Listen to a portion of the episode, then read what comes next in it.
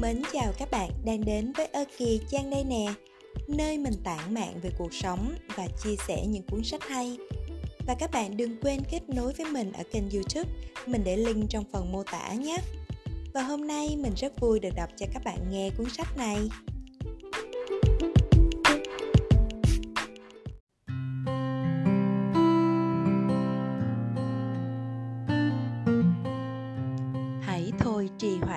Để hiểu được điều này. Sau khi sinh linh bảo, nhà tôi bỗng chốc tăng thêm ba, bốn người. Trước kia, chúng tôi không hề có ý định sinh con, nên lúc sửa sang lại nhà cửa, phòng cho em bé đã trở thành phòng thay đồ. Còn căn phòng đẹp nhất, rộng nhất thì được sửa thành phòng đọc sách của tôi. Lúc đầu mẹ tôi và linh bảo ở trong phòng ngủ cho khách ở hướng bắc. Chồng tôi thì không muốn như vậy. Anh ấy nói, hướng bắc thường có gió lạnh, để con ở đó không tốt cho sức khỏe. Ý là tôi hãy nhường phòng sách hướng nam của mình cho mẹ và linh bảo ở. Tôi cũng rất yêu linh bảo, nên nghe chồng nói vậy, tôi đã nhanh chóng chuyển phòng sách của mình sang một phòng khác ngay trong ngày hôm đó. Có điều căn phòng ấy vừa nhỏ lại đông lạnh, hè nóng. Ai đã có con rồi sẽ đều hiểu chỉ cần trong nhà có một đứa nhỏ thôi cũng đủ khiến căn nhà ấy chứa nhiều đồ đạc hơn so với những gì mình tưởng. Ban đầu phòng của vợ chồng tôi khá rộng rãi, vậy mà chẳng mấy chốc đã chật chội đến mức không thể nhét thêm được cái gì nữa. Ngày nào chúng tôi cũng đau đầu nghĩ xem mình đã để đồ ở chỗ nào. Tôi đã cố gắng chịu đựng suốt một thời gian, tới khi không thể chịu thêm được nữa mới nhất quyết đòi sửa nhà thế là chúng tôi liên hệ với công ty sửa nhà để lên kế hoạch thiết kế căn nhà. Sửa nhà là công việc trọng đại và phức tạp. Ngày nào vợ chồng tôi cũng phải làm việc với rất nhiều những nhà thiết kế khác nhau. Vài tháng sau, vợ chồng tôi bắt đầu sửa sang từ những thứ liên quan đến gỗ. Chúng tôi tìm được hai công ty, yêu cầu họ lần lượt đưa ra phương án thiết kế, tu sửa và báo giá chi tiết. Công ty thứ nhất là một công ty có rất có tiếng tăm trong nghề, nhưng giá thành lại vô cùng đắt đỏ. Tổng chi phí đã vượt quá so với dự tính của chúng tôi. Nhiều người khuyên chúng tôi rằng không nhất thiết phải tìm đến họ làm gì. Thực ra đồ đạc cũng na ná nhau thôi, không khác là mấy. Công ty thứ hai cũng rất ổn, tuy không có tiếng tăm nhiều như công ty đầu tiên, nhưng giá cả lại rẻ hơn đáng kể nếu so sánh thì chất lượng nguyên vật liệu không chênh nhau là bao, nhưng giá của công ty thứ hai lại rẻ hơn rất nhiều so với công ty thứ nhất. Vậy nên lòng tôi đã hướng nhiều đến việc lựa chọn công ty này rồi. Ba ngày sau, công ty thứ nhất gửi cho tôi hai bản thiết kế. Một bản thiết kế theo yêu cầu của chúng tôi, hai là bản thiết kế mà họ tự sắp xếp. Tôi cảm thấy vô cùng hài lòng về tốc độ làm việc của công ty này nhưng vẫn cố đợi công ty thứ hai gửi bản thiết kế đến. Một tuần sau, công ty thứ hai vẫn không hề có đồng tĩnh gì.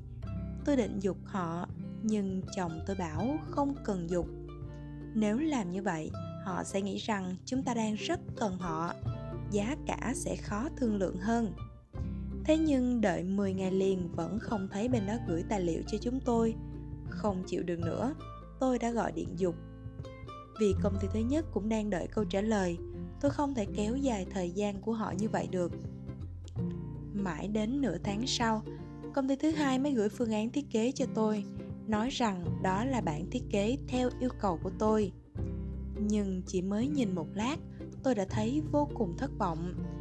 Bản thiết kế được chắp ghép vô cùng cẩu thả. Chỗ này một ít, chỗ kia một ít trình độ này có lẽ không đạt tới mức trung bình. Tôi suy nghĩ một lát rồi quay ra bảo chồng, em định để công ty thứ nhất tiến hành thi công. Anh ấy nói, thế thì sẽ đắt hơn nhiều đấy. Thực ra chi phí của công ty thứ nhất đắt gấp đôi công ty thứ hai. Nếu làm cả công trình sẽ vượt xa mức dự tính của vợ chồng tôi. Nhưng tôi tính nhẩm một phép toán đơn giản. Công ty thứ nhất tuy hơi đắt một chút, nhưng xét về tốc độ làm việc và qua mấy ngày làm việc cùng họ gần đây thì ngoài vấn đề giá cả ra, những thứ khác tôi đều vô cùng hài lòng. bản thiết kế của họ làm rất cẩn thận và tỉ mỉ. Họ đã nghĩ đến những chi tiết mà tôi chưa hề nghĩ đến đưa ra những gợi ý để thay đổi lại một vài ý tưởng không mấy chuyên nghiệp của tôi. Hơn nữa cái nào cũng có bản chú thích vô cùng chi tiết có một diện tích căn phòng như vậy, cùng một yêu cầu trong vòng 2-3 ngày, công ty thứ nhất đã đưa cho chúng tôi hai phương án thiết kế. Còn công ty thứ hai phải mất đến nửa tháng mới đưa ra được bản thiết kế. Hơn nữa, còn là do tôi thúc giục mới gửi. Bản thiết kế thì quả quyết, thật khiến người ta chẳng buồn nhìn. Mới ở giai đoạn thiết kế mà họ đã làm ăn chậm trễ như vậy, thì đến lúc khởi công chắc còn tệ hơn nữa lỡ như họ làm công trình của chúng tôi chậm 3 hay 5 tháng trời thì tôi sẽ cực kỳ không vui. Để cho yên tâm, tôi cảm thấy đắt gấp đôi cũng đáng. Nghĩ vậy nên tôi đã nhanh chóng quyết định sẽ lựa chọn công ty thứ nhất. Chúng tôi đã ký hợp đồng ngay ngày hôm sau. Sau khi nhận được câu trả lời từ chối hợp tác của tôi, công ty thứ hai đã hỏi tại sao tôi lại chọn công ty kia mà không phải họ họ còn nói, tuy công ty mình không phải công ty có tiếng trong ngành, nhưng giá cả rất hợp lý. Có nhiều khách hàng tin tưởng và lựa chọn họ. Họ bảo, tôi đừng quyết định vội như vậy. Hãy cân nhắc thêm. Đáp lại, tôi chỉ nói mình đã ký hợp đồng xong rồi. Nhưng có vẻ họ vẫn không phục. Họ hỏi, tại sao tôi chọn công ty thứ nhất mà không phải họ? Rõ ràng công ty ấy lấy giá đắt hơn họ rất nhiều tôi suy nghĩ một lát rồi trả lời nhẹ nhàng. Tôi thấy công ty họ làm việc rất nhanh, tính tôi hay sốt ruột nên nghe vậy, họ giải thích rằng mấy hôm trước, kỹ sư thiết kế của họ bận đi dự đám cưới nên mới lâu như vậy. Tới khi bắt đầu công trình, nhất định sẽ không chậm trễ. Hy vọng tôi có thể cân nhắc lại. Tôi đáp, hợp đồng đã ký rồi, tôi không thể hủy được nói vậy nhưng lòng tôi thì nghĩ rằng, đi đám cưới hay việc gia đình đều có thể hiểu. Ai cũng có lúc này lúc kia, việc này việc khác. Nhưng dự đám cưới cũng chỉ một hai ngày là cùng. Có nhất thiết phải chậm thiết kế đến cả 10 ngày như vậy không? Hơn nữa nếu là tôi, sớm biết mình phải đi dự đám cưới thì sẽ cố gắng hoàn thành xong công việc sớm hơn dự tính. Chỉ khi công việc đã sắp xếp đâu vào đó rồi thì mới yên tâm đi được rất nhiều người mắc bệnh cao su, nhưng họ lại dễ dàng bỏ qua cho chính mình. Không những thế, còn muốn người khác chấp nhận và cảm thông. Có một độc giả đã nói chuyện với tôi trong sự nghẹn ngào, ấm ức thế này.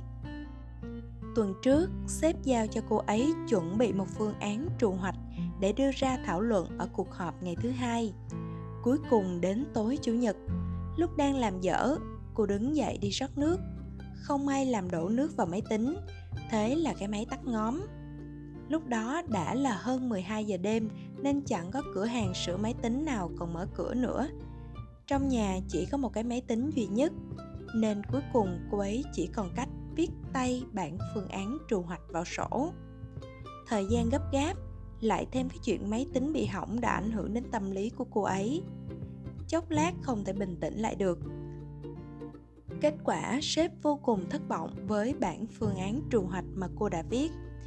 Không những thế, trong cuộc họp, cô còn bị phê bình rằng trình độ còn không bằng mấy bạn sinh viên mới ra trường.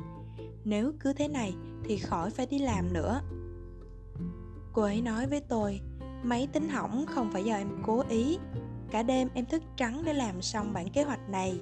Sếp không hiểu cho sự vất vả của em, lại còn quở trách em cũng chẳng phải dân IT Nào biết tự sửa máy tính?